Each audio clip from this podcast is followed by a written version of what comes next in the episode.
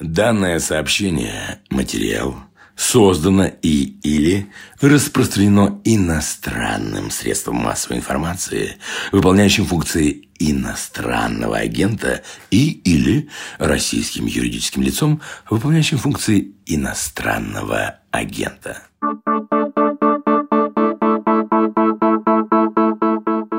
Вы включили подкаст «Что случилось?». Он о новостях, хотя обычно о новостях. В этот раз мы поговорим не про новости, а про новогоднее настроение, потому что оно, кажется, уже пришло.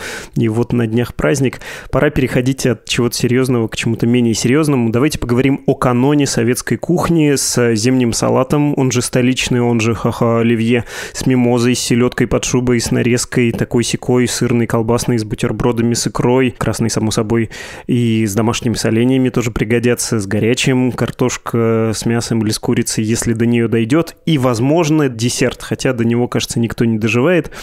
Что это за канон, как он сложился, что он значил во времена близкие к тем, когда вышел фильм «Ирония судьбы», и что он тогда означал, там есть все-таки набор отношений, которые сейчас не очевидны. Говорить мы про антропологию советского новогоднего застолья будем с писателем Александром Генисом. Александр Александрович, здравствуйте. Здрасте, наступающим вас.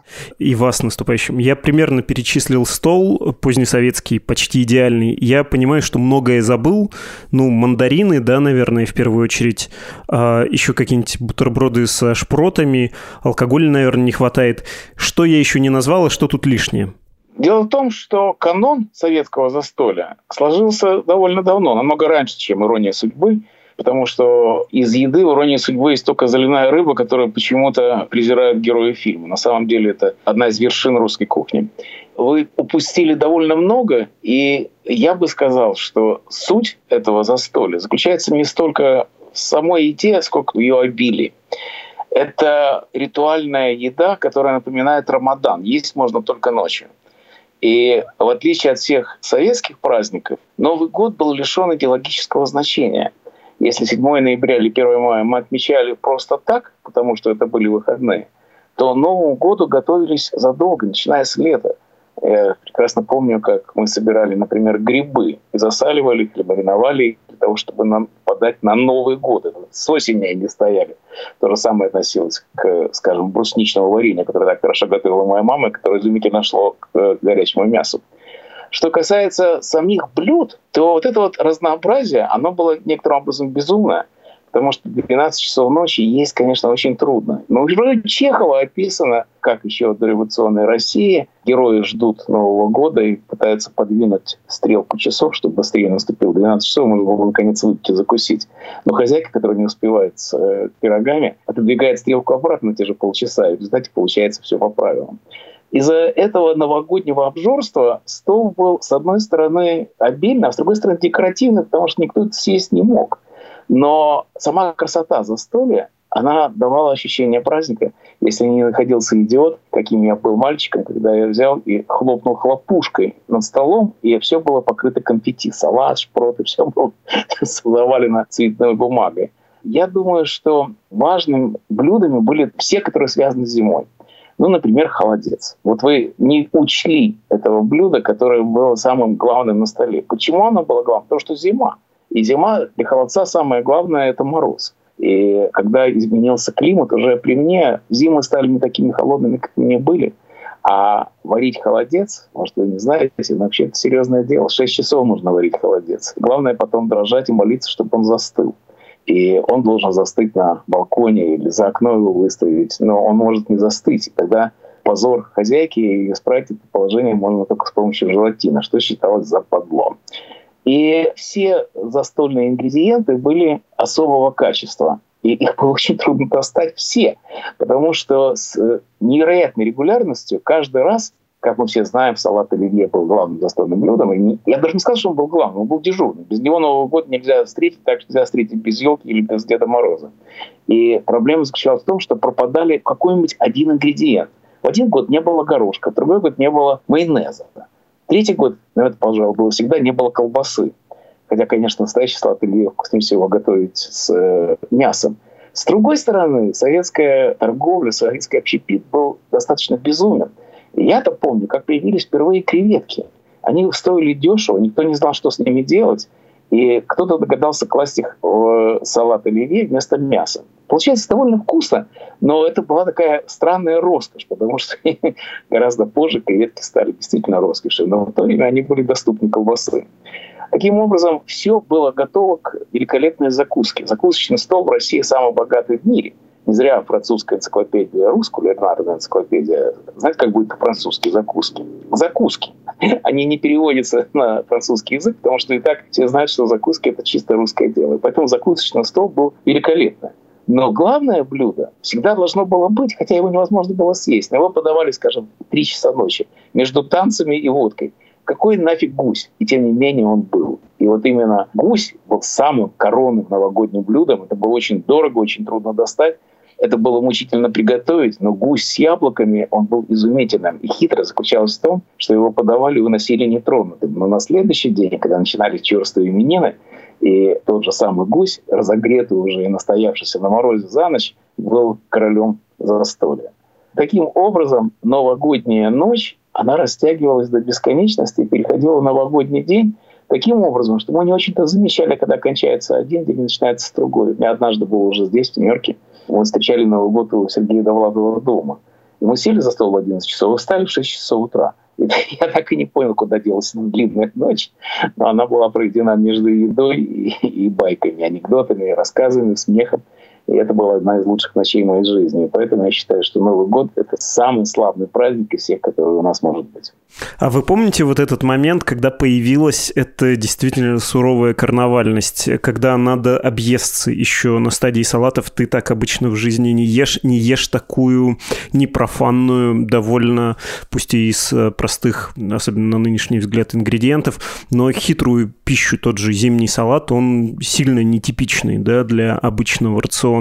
Когда ты можешь танцевать, в том числе и с чужой женой, и твоя тебе ничего не скажет, и вообще ты обычно не танцуешь, а тут пошел в пляс. Собственно, ты не спишь всю ночь, у тебя, как вы сказали, можно не заметить, э, как наступил сумрак и как он сменился снова утром. Это все такое э, жизнь наизнанку, наоборот. Это когда сформировалось? До 60-х или вы там наблюдали? Это сформировалось не у нас и не сейчас, а еще в Древнем Риме, когда были Сатурнали. А это был праздник, когда переворачивались социальные сферы. И слуги, рабы становились хозяевами. Это был праздник перевертыш. И в этом отношении именно Новый год, не Рождество западное, которое я встречаю здесь. Знаете, в Америке Рождество – это святой день. А вот Новый год как попал. Обычно молодежь каким-то образом реагирует на Новый год, а люди постарше могут просто лечь спать. Но в России не было другого праздника. И старые праздники, такие как Пасха или Рождество, или Масленица, все это было, в общем-то, забыто в мое время. Конечно, сейчас об этом вспомнили, но в советский период это все было забытые праздники. И, конечно, мы как-то отмечали Масленицу блинами, но Пасху моя бабушка всегда пекла куличи. Но все-таки это нельзя было сравнить с Новым годом, который был вне идеологии и вне религии, что тоже важно. Новый год – это был праздник, который, собственно говоря, праздник календаря. Он ничего не означал, кроме того, что вдруг один год стал другим. И это совершенно механическое перелистывание календаря становилось мистическим от самой новогодней ночи. Я думаю, что именно это мы и праздновали. Именно отсутствие идеологии делало его праздником перевертышем. В нем не было ничего советского, кроме, конечно, полуночной речи вождя. В мое время это был Брежнев. Я почему-то не помню Хрущева в этом качестве. Ну, может, я был слишком маленький, а может, он и не говорил, а может, телевизоры тогда еще не были не у всех.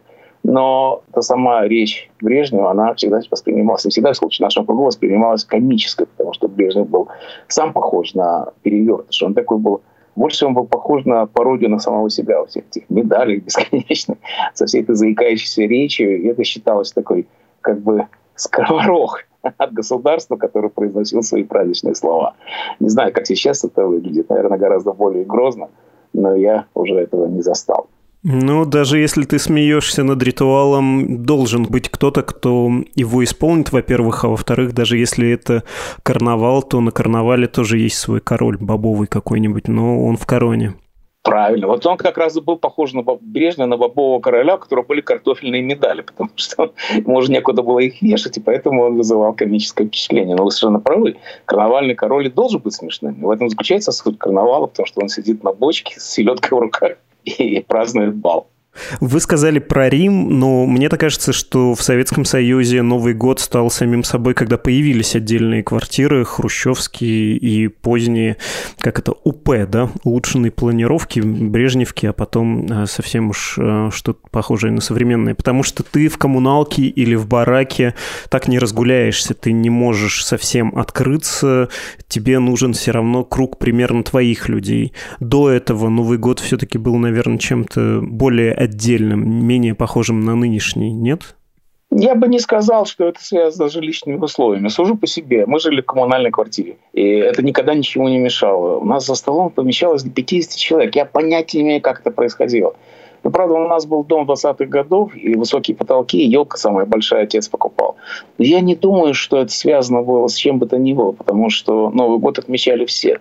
Однажды я отмечал Новый год в пожарной охране, где я служил пожарным в Риге э, на заводе. И это был самый странный Новый год в моей жизни, потому что мои пожарные были все алкоголиками. И они отмечали Новый год пузырьками Берзу Уденс. Это березовая вода, настоянная на спирте, средняя между одеколоном и жидкостью для ращения волос. Это был такой рецепт Венчики Ерофеева. И все равно они отмечали Новый год, и все равно у стояла елочка. Ну, не елочка, а ветка еловая. Но все-таки она была. Так что я думаю, что Новый год отмечали и в бараках, и в тюрьмах, и где угодно. Потому что Новый год нельзя не отметить. И вот знаете, вот то же самое с Рождеством в Америке, где 99% отмечают Рождество. Но в Америке христиан гораздо меньше, чем 99%. Но это не важно. Евреи, мусульмане, так или иначе, все отмечают как-то Рождество. Ну, может быть, самые ортодоксальные евреи вместо елки идут в кино. Это тоже здесь принято в Нью-Йорке. Но все-таки как-то этот праздник отмечается. И Новый год был таким экуменическим праздником, который не зависел ни от властей, ни от религии, ни от Бога, ни от черта. Он зависел только от календаря. Не очень, может быть, тоже сейчас понятный феномен, потому что в России, я бы сказал, Новый год скорее семейным праздником стал. Он все ближе приближается к Рождеству, и ты должен со своими его встретить. А при советской власти, я так понимаю, что еще более ощутим был материальный вот этот момент. Ну, во-первых, дорого застолье э, накрыть, во-вторых, нужно достать какую-то еду. Это делается загоди не без усилий, и поэтому вот эта кооперация и вот эти особые отношения между семьями. Кому пойдем в этом году справлять Новый год? Я родился в краткий миг э, правления Андропова, и для меня лучшие друзья, вот это прям показатель дружбы, это те, к кому я могу прийти домой или кто может прийти ко мне, и мы чего-то вместе поедим, и мы можем даже не сговариваться, кто что принесет, но это будет такой небольшой запас радушия, чуть больше, чем нужно каждый принесет, и вот это для меня настоящая близость. А вот это вот посидим в кафе, счет раздельный, или давайте пиццу закажем. Не, это вот... Это, не то. Ну, это смешно говорить про пиццу, конечно. Никто не, в мое время никто не знал, что такое пицца. Но вы знаете, это делалось совсем иначе. Дело в том, что была складчина. И складчина была очень существенной. Я вот помню, 25 рублей. Что такое 25 рублей? Я получал стипендию, повышенную стипендию отличника 40 рублей в месяц. 25 рублей с пары – это были серьезные деньги. На эти деньги покупали все деликатесы, причем они с переплаты на базаре. Это была целая тактика, как достать, в каком магазине, какую взятку нужно дать и так далее, и так далее. Это была целая длинная история. И стол готовился у того, кто приглашал к себе гостей. И да, вы правы, тогда это были скорее друзья, чем родственники, потому что это была поколенческая вещь Новый год. Вот Рождество сидят три поколения за столом. Собственно говоря, для того оно и существует, чтобы собрать всех родственников, близких именно близких, скорее, чем друзей. А вот Новый год шел по поколениям. Но все равно, так или иначе, застолье было обязательно обильным и обязательно хитрым. Может быть, у молодых оно было не таким хитрым, но это было всегда связано с какими-то деликатесами. Вот вы говорите мандарины. Я еще помню, как мальчиком я был в школе, и мандарины я ел раз в году на Новый год, потому что давали так называемые подарки. У мамы на работе вот Дед Мороз раздавал подарки. Там были какие-то пять конфет и шесть мандаринов. Это был абсолютный праздник. И это действительно до сих пор ассоциируется именно с Новым годом. Я каждый год покупаю мандарины для того, чтобы напомнить себе, как это было. И даже вешали на елку, между прочим. Было и такое. Мандарины вешали на елку, конфеты вешали на елку, и потом дети приходили и собирались елки праздники. Кстати, это тоже было характерно. Приходили друзья родители, например. Они приходили все с детьми. И для нас была своя елка, свой стол, свое веселье. И нас вкладывали спать куда попало, потому что взрослые веселились всю ночь, а мы спали у них между под ногами где-нибудь на диване, на раскладушках. И все это было совершенно весело и здорово, и особенно 1 января, когда можно было открывать подарки. Я вам скажу, что Новый год в советское время был лучшим днем моей жизни. Я думаю, что каждый человек, который жил тогда, запомнил именно этот день как лучше. Ну и вы говорили про некоторый религиозный такой мистический момент. Действительно, если вы собрались двумя-тремя семьями, неважно, пусть даже очень много людей, но все более-менее свои, поколения, друзья и дети друзей, и ваши дети, которые тоже становятся в эти моменты как раз друзьями на всю жизнь, вы встретили Новый год, и после этого можно идти гулять по району или по городу. Ты зайдешь к кому-то, с кем ты, может быть, менее близко дружишь, но тебя точно не прогонят, угостят чем-то. Но вот сам этот момент нужно, безусловно, это неписанное таинство встретить в такой особой компании. Это не публичное событие, оно такое частно-общественное. В этом вся прелесть Нового года, потому что он не имел отношения к государству. Я не помню, что мы особенно гуляли под Новый год, потому что мы были так заняты. Это был такой сложный ритуал, потому что вы правы. Действительно, было очень смешно, когда человек ест, скажем, ножку горячую, вдруг он бросается танцевать твист. Мне сейчас кажется, это так странно. Все это действительно в маленьких этих советских квартирах. И музыка была исключительно западная. Это был Том Джонс в то время, скажем, или сестры Берри. И все это было так странно, и все это было, конечно, очень по-домашнему. Я говорю, что прелесть приватного праздника заключается в том, что он против государства, а не с государством. Вот мой отец, например, рассказывал мне, что до войны елка была запрещена. И он помнит первую елку своей жизни, когда ее разрешили, по-моему, перед самой войной. И отец говорит, что это был признак западной жизни. Это что-то человеческое вошло в советскую систему. И поэтому я уже вырос. Ни разу в жизни я не жил без елки. Причем в самых странных обстоятельствах. Когда мы эмигрировали в Америку, мы приехали где-то поздней осенью, у нас не было ни денег, ни игрушек, ничего у нас не было. И мы сидели на стопках книг, которые мы сумели все-таки вывести. Я сидел на собрании сочинений Герцена. И все-таки елочка у нас была. И мы под этой елкой выпили первый раз за Новый год в Америке. И с тех пор елка становилась все больше и больше, игрушек становилась все больше и больше. Моя жена совершенно сошла с ума на игрушках. У нас шесть ящиков, мы можем украсить целый лес. Но пока получается так, что каждый Новый год у нас елка своего цвета. Она бывает красная, бывает желтая, бывает французских цветов, польских, украинских цветов. В этом году у нас постельных цветов. Но просто все игрушки повесить невозможно. И это то, что мы вывезли из России, потому что из Советского Союза, из нашей лиги. И это та традиция, которая связывает меня больше всего с моим детством. Про выпивку хотел вас спросить. Что пили? Или, говоря языком вашего товарища Сергея Довлатова, если перевести на кир. Вот дозировка, виды, ну шампанское точно надо взять, водки даже не одну бутылку, и, наверное, какое-нибудь сладкое венгерское для дам, что было вот прям праздничное и достаточно. Так, ну давайте по порядку. Значит, шампанским. Шампанским у нас называлось, во всяком случае, в Риге советское шампанское, которое делалось на Рижском заводе шампанских вин. И только сейчас уже на Западе я задумался, где, интересно, они выращивали виноград для шампанского?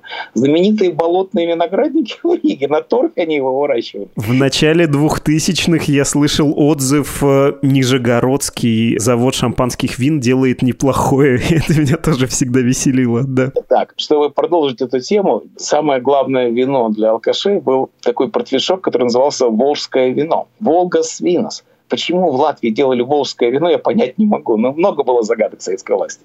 Так или иначе, шампанское было необходимо. Оно было всегда сладкое, приторное. Это был лимонад со спиртом. Абсолютная мерзость. Но для нас это никоим образом таковым не считалось, потому что это был праздничный напиток. И шампанское пили только 12 часов. И только для того, чтобы щекнуться. И нужно было успеть открыть бутылку, пока бьют куранты. Вот это вот единственное, для чего нужны были куранты. Единственное, чего нужна была Москва. Хотя говорят, что в нынешней Риге Новый год отмечают так. Приверженцы Путина отмечают Новый год по московскому времени, а сторонники европейского пути развития, как это называется, отмечают по европейскому времени. Поэтому Новый год два раза встречают в Риге, и можно понять, где кто живет, потому что где шум раздается в 11 часов вечера или в 12 часов вечера. Так или иначе, что переходя к алкоголю, с водкой было очень просто. Считалось бутылка на человека. Считалось, что бутылка на мужчину, хотя, конечно, будет забывать, что это полулитровая бутылка, потому что нынешнее поколение думает, что водка всегда продавалась в этих галлонных ведрах. Ничего подобного. Водка была полулитровая. В Риге, кстати, была прекрасная водка «Кристалл», в общем, это казалось. Так или иначе, водка закупалась в серьезных масштабах. С вином было сложнее, потому что сухое вино вообще, конечно, никто не любил и мало кто понимал. Но, тем не менее, был РКЦТели, скажем, были молдавские вина. В общем, держались для приличия как написано у Ильфа Петрова, дамы категорически отказались пить специально купленный для них портвейн и перешли на водку. Вот это примерно то, что происходило за столом. А что касается венгерского вина, то это было действительно, это такая была роскошь, бычья кровь, красное венгерское вино. Оно действительно очень хорошее. Но еще был венгерский такай. Но это уже совсем было роскошь редкая. Это действительно чудесное десертное вино. Но самое главное и самое дикое в советском застолье это был коньяк.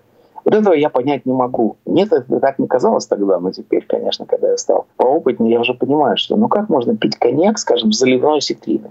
Ну это же вообще совершеннейшее безумие. Коньяк можно пить либо как аперитив, либо потом уже после обеда, как диджестив. На худой конец с виноградом, ну, может быть, с сыром, хотя, конечно, сыром нужно пить белое вино. Но так или иначе, как коньяк можно пить с соленой русской закуской, я понять не могу. И это была, тем не менее, самая шикарная идея застолья заключалась в том, что пьют не водку, а коньяк. Ну, что я могу сказать? У нас были многие странные обычаи. Например, сыр, который подавали на закуску. Но сыр не подают на закуску, сыр подают на десерт. Но кто мы такие, чтобы смеяться над нашей жизнью? Потому что мы ведь никогда не сиживали за настоящим столом. Настоящий стол был для книги «Малаховец», кулинарной книги «Малаховец», говорит, когда неожиданно пришли гости, сходите в подвал и велите горничную нарезать ветчину. Мы только по поводу этого смеялись. Однако, Несмотря на все глупости, которые нас толкала вот эта вот скудная советская запертая жизнь, потому что мы нигде никто из нас никогда не был, никакой за границей не видал. Но может это и к лучшему, потому что если бы мы видели за границей, мы бы удивились тому, что салатом, например, называется кусочек листика с непонятной заливкой. Это для кроликов, а не для людей, да. Поэтому, может, нам бы еще и не понравилось. Но так или иначе, вот эта вот советская закуска вся была ужасно вкусная. У каждого были, конечно, свои особенности, в зависимости от того, где вы жили. Ну, скажем, я никогда не ел селедку под шубой. Это была московская еда. Я никогда не слышал даже про нее. Только здесь уже, в Америке, узнал. Но зато у нас были, например, миноги. И вот это вот блюдо, которое подавался в Новый год, рижские миноги, господи, как я это люблю. Это то, чего мне не хватает в Америке, потому что очень трудно достать здесь это. И когда приезжали гости из Москвы, подавали, говорят, змеи. Говорят, да, змеи. В общем, конечно, многие боялись приезжие. И у нас были свои деликатесы, угри, конечно, копченые. Рига была знаменита копчеными рыбами всякими. Так что это зависело еще от того, где вы живете, какое застолье бывает. Но одно неизбежное, как шампанское, как Дед Мороз, как Снегурочка, как Брежнев на экране, это был салат оливье. Я не очень могу понять, откуда взялась такая нечеловеческая любовь к нему, потому что вы правы, это очень незатейливый набор продуктов. Ну, картошка, горошек, колбаса, хотя, конечно, правильно было бы мясо класть туда. Но в целом это все не важно. Я думаю, что во всем виноват майонез, который был приправой заграничной, очень вкусной. И я когда маленький был, я мечтал, что вот вырасту и съем банку майонеза просто так. И в этом было что Сейчас это кажется уже смешным. Но тогда майонез был роскошью. Во-первых, он все время пропадал. А во-вторых, в нем был какой-то привкус Запада, я бы сказал, как и название Оливье, которое, кстати, мы не знали. Он назывался просто салатом. Не зимним, никаким, а просто салатом – и в ресторанах его подавали под диким названием, например, салат фестивальный, что бы это ни значило, или салат столичный. Но все знают эти пять ингредиентов, которые вошли в этот салат и сделали его знаменитым во всем мире. Я, например, однажды был в Асуане, в Египте, и ко мне подошел хозяин ресторана, араб, и сказал, что он знает русский, потому что там были русские строители, которые строили Санскую ГЭС. Я сказал, расскажите мне, что такое русский салат, как его готовить, я хочу подавать его своим гостям. Я говорю, нет никакого русского салата. Говорю, что значит нет, если все его едят? Этот салат действительно на Западе часто называется русским. И он вошел в такой международный ассортимент, особенно там, где были советские солдаты. Это тоже любопытная черта, потому что есть блюда, которые... Это зона советской оккупации. Там, где была советская армия, там есть некоторые блюда. Салат оливье, А второй блюдо, например, мясная солянка, которая есть во всех столицах стран Варшавского блока бывшего. Солянка бывает и в Восточной Германии, и в Венгрии, и в Польше, и в Болгарии. Это тот единственный, пожалуй, культурный вклад, который советская армия внесла в жизнь Восточной Европы. У меня по поводу оливье есть э, размышления, и я очень не люблю, когда кто-то говорит про то, что это все отсылается к московскому ресторану «Эрмитаж», к Люсьену Оливье, к тому, что вот за неимением лучшего раковые шейки заменили морковью, каперсы горошком, ланспик вареной колбасой и далее по списку. Мне кажется, что это ложный след, и вообще нужно забыть само название оливье, а вот словосочетание «зимний салат» мне очень нравится. Мне кажется, что оно как раз и отражает вот эту механику.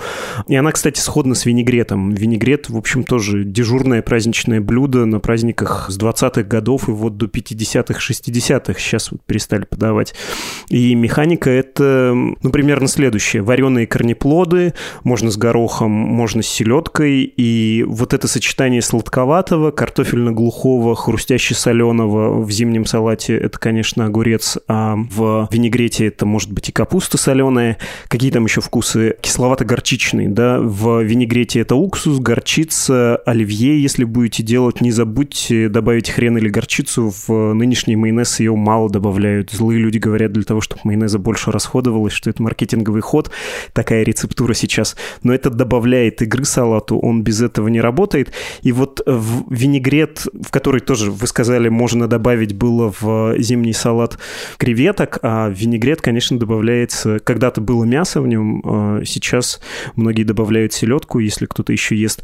И это вот какая-то такая коренная, исконная, что ли, механика, знакомая людям, живущим от Балтийского до Черного моря. Там и немцам, и полякам, и украинцам, белорусам, еврейские местечки, понятно, русские, другие народы России, они понимают, э, как это работает, и картофель можно заменить репой, но механика останется. Я вот уверен, что когда ты это ешь, ты отсылаешься не к разгулу ресторана «Эрмитаж» московского какому-то неведомому, а наоборот к чему-то такому родному, как э, деревенская изба. Вы, когда в советское время ели, для вас это был домашний вкус или все-таки что-то очень неожиданное, экзотичное и такое вот раз в год кутежное? Ну, естественно, домашний вкус, потому что в ресторанах я был, наверное, пять раз всю свою советскую жизнь. Это была недоступная роскошь. Хотя, кстати, между прочим, в ресторане вкусно готовили салат. Но домашняя еда, да, я не уверен, что винегрет и салат – это схожие блюда, потому что винегрет гораздо проще. Он считается русской, народной едой, а салат оливье новогодний и все-таки западным вкусом, потому что там есть майонез. И винегрет, кстати, готовится, пожалуй, сложнее, чем салат с оливье. Винегрет нужно и свеклу отварить, и надо еще и уметь отварить. Но сам салат оливье, я согласен с вами, что все эти истории про французского повара, по-моему, это просто легенда, никакого оливье вообще не было. Кто-то мне сказал, что ну, он был пленный, взяли его плен под Бородино. Окей, тогда хорошо. Это такой Дантес русский, да, русской кухни, который навсегда нас заразил этим блюдом. Нет, я думаю, что это не так. Но вот наш советский оливье, интересно, что сейчас начинается на Фейсбуке ежегодный, как они говорят, салатный срач. Это значит, что все будут спорить о том, как его готовить и как его заправлять. Только что мы на Рождество сделали этот самый салат – по рецепту Татьяны Толстой, с которой мы часто обмениваемся рецептами блюд, и она очень толковые вообще делает всякие замечания. Например, котлеты я готовлю только по ее рецепту. Вместо хлеба я кладу крахмал. Ну вот, а салат она сказала, что ее главное открытие заключается в том, что нужно смешивать хорошую сметану с хорошим майонезом и лимонным соком. Я попробовал, получается интересно, да, это своеобразно. Можно сделать домашний майонез, например. Я делал домашний майонез. Но, по-моему, он не подходит, потому что он слишком нежный для этого салата. А, конечно, самая роскошная версия, это было, может быть, в начале 60-х годов. Я уже совсем маленький тогда. Был салат с крабами. Дело в том, что, опять-таки, по безумию советского общепита, одно время крабы были доступными. Крабы чатка, которые представляли из Камчатки, и которые стоят несусветных денег уже и в России, и на Западе никому в голову не придет класть это вместе с солеными огурцами в салат. Но был салат с крабами, это было совершенно роскошное блюдо и очень красивое, кстати. Это была такая добавка туда. Но всякое можно, конечно, ингредиенты добавлять. Тертое яблоко или нарезанное. Как Толстой уверяет, что тереть яблоко – это преступление, только нарезать. Можно морковку добавить для цвета вместо креветок. Но так или иначе, основа его базисная всегда одна и та же, и есть в нем та тайна, которая не поддается разгадке. В этом вся прелесть Нового года, потому что все не поддается разгадке. Но в конце концов, можно выпить и вечером, а не в 2 часа ночи. Можно закусить в 11 утра, а не под утро на рассвете. Но именно потому, что мы делаем все по-сумасшедшему, все наоборот, именно поэтому Новый год нам так дорог. У вас в книгах это есть, но, боюсь, я попрошу вас повторить. Что из того, что переехало за океан с советскими людьми, уцелело на новогоднем столе? Понятно, что очень специфичное было застолье, ну, какой-нибудь салат мимоза, вот его сейчас делать, особенно на праздничный стол, не будешь, потому что, ну, консервированная сайра – невеликая редкость. Заменить ее тунцом, ну, такое, слабосоленый какой-нибудь сем семгой или форелью. А зачем? Можно и так ее съесть. Нет, нет, нет. Все вы неправильно говорите. Салат мимоза, который я на самом деле в Риге не ел, потом позднее добавление делался из печени трески. Это печень трески с тертым яйцом. Вот что такое салат мимоза в классической своей форме. Надо сказать, что его здесь тоже едят только исключительно русские. Печень трески – это был наш деликатес. И я однажды приехал на Тресковый мыс. Это в Массачусетсе, Кейп-Код – знаменит благодаря стихам Бродского еще. Но там ловят треску, как вы понимаете. Я спрашиваю в рыбном магазине, а где тресковая печень? А хозяин магазина говорит, вы норвежец? Я говорю, почему это я норвежец? Говорит, ну что только норвежцы эту гадость едят. Мы ее прямо в море выбрасываем. Так что салат мимоза – это редкость. Но его тоже особенно не готовят. Я вам скажу, что такое русская еда, русское застолье.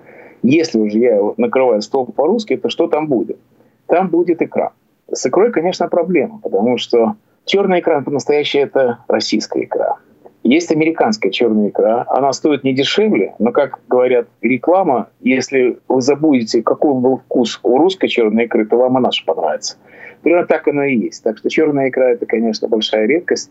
И я, я когда мне привозят в подарок, надо сказать, ужасно дорого. Но красная икра есть всегда. И красная икра – которые, кстати, в Америке иногда продают не в продуктовых магазинах, а в рыболовецких, потому что на красную икру ловят форель. Я сам ловил такое зверство. Вот, значит, должна быть икра. Я обязательно считаю необходимым заливное. Заливное – это все, что заливное в России оказалось вкусным. Она такое и было. Заливной язык, например, я делаю. Ой, как я делаю заливной язык. Это одно удовольствие, потому что я добавляю в отвар. Самое главное – это, конечно, желе. Я в желе обязательно добавляю Мадеру. Мадеру немножко хрена. Ох, как это вкусно. Все, у меня уже потекли слюнки. Второй разговор – заливная рыба. Я делал заливную лососину, потому что нет заливной осетрины. Но в последнее время у нас появился супермаркет возле Нью-Йорка, который сначала назывался хорошим словом «Гурманов». И там продавали русскую осетрину. Ее присылали из России. И вот из русской осетрины получается изумительное заливное, конечно. Холодец. Холодец – это сложное блюдо, которое моя мама готовила, с пор, когда умерла. Я уже не готовлю, потому что я не знаю, где достать копыта говорят, для того, чтобы сделать холодец, нужно говяжье копыта. Где взять говяжье копыта, я не знаю. Но это потому, что я ленивый. На самом деле существуют иранские магазины, которые тоже едят блюда из копыт. Но вот как-то найти в Нью-Йорке все можно найти. Здесь 220 национальностей. Но пока я еще не натыкался на иранский продуктовый магазин. И, конечно, салат оливье. И, конечно же, Должна была бы быть фаршированная рыба. Но фаршированная рыба – это радость, которую очень трудно сделать. Моя мама готовила изумительно фаршированную рыбу. И когда она умерла, мы с моим школьным другом приготовили фаршированную рыбу. Но у нас ушло с утра, мы пошли на рыбалку, наловили рыбу приготовили фаршированную рыбу. На это ушло ровно 12 часов. Не всегда справишься с такой работой, да? Ну вот. И обязательно грибы. Мы все чокнуты на грибах. Все выходцы из России чокнуты на грибах. В этом, с этим сделать ничего нельзя, и мы перестали бороться.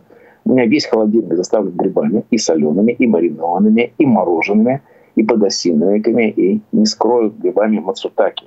Это японские грибы, которые на вес золота, я не скажу, где я их взял. И э, вот в этом году, на Новый год, я приготовлю их в трех видах. Будут и вареные, и жареные, и маринованные – и подводку, и как угодно. Но все это вместе и добавить к этому горячее. Конечно, лучше всего гуся, можно утку. Но если ни то, ни другое не получится, то свиной окорок, который хорошо зажарить в сидре.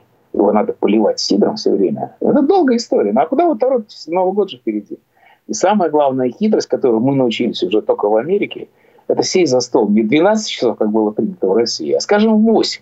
Когда вы поужинали, наболтались, и вот уже 12 часов, И вот уже шар серебряный опускается с э, небоскреба на 42-й стрит, и в этот момент открывается французское шампанское, всегда вдова Клико. Это единственное шампанское, которое признано Новый год.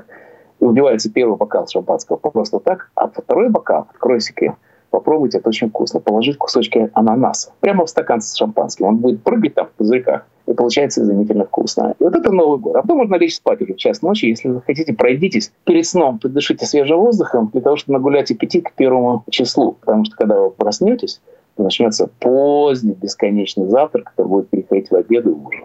Вот так надо встречать Новый год, на мой взгляд. Захотелось. Захотелось собраться, отправиться приготовить и уже ускорить времени ход, чтобы сесть за стол и переместиться в новое, будем надеяться, лучшее будущее. Спасибо вам огромное. Спасибо вам. Всего хорошего. Это был Александр Генис, писатель.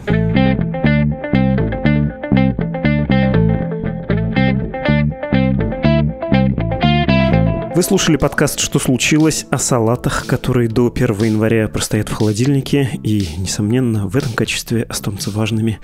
И вы удивитесь, это пока не последний эпизод 2021 года. 30 декабря будет выпуск с ответами на ваши вопросы. Включайте его под нарезку салатов, слушайте, наслаждайтесь, находите ответы на то, что вы спрашивали. С вами были будто горка мандаринов, все такие оранжевенькие, блестящие, и горочкой Владислав Горин, редактор подкаста Лора Суслова, автор музыки Виктор Давыдов. До встречи.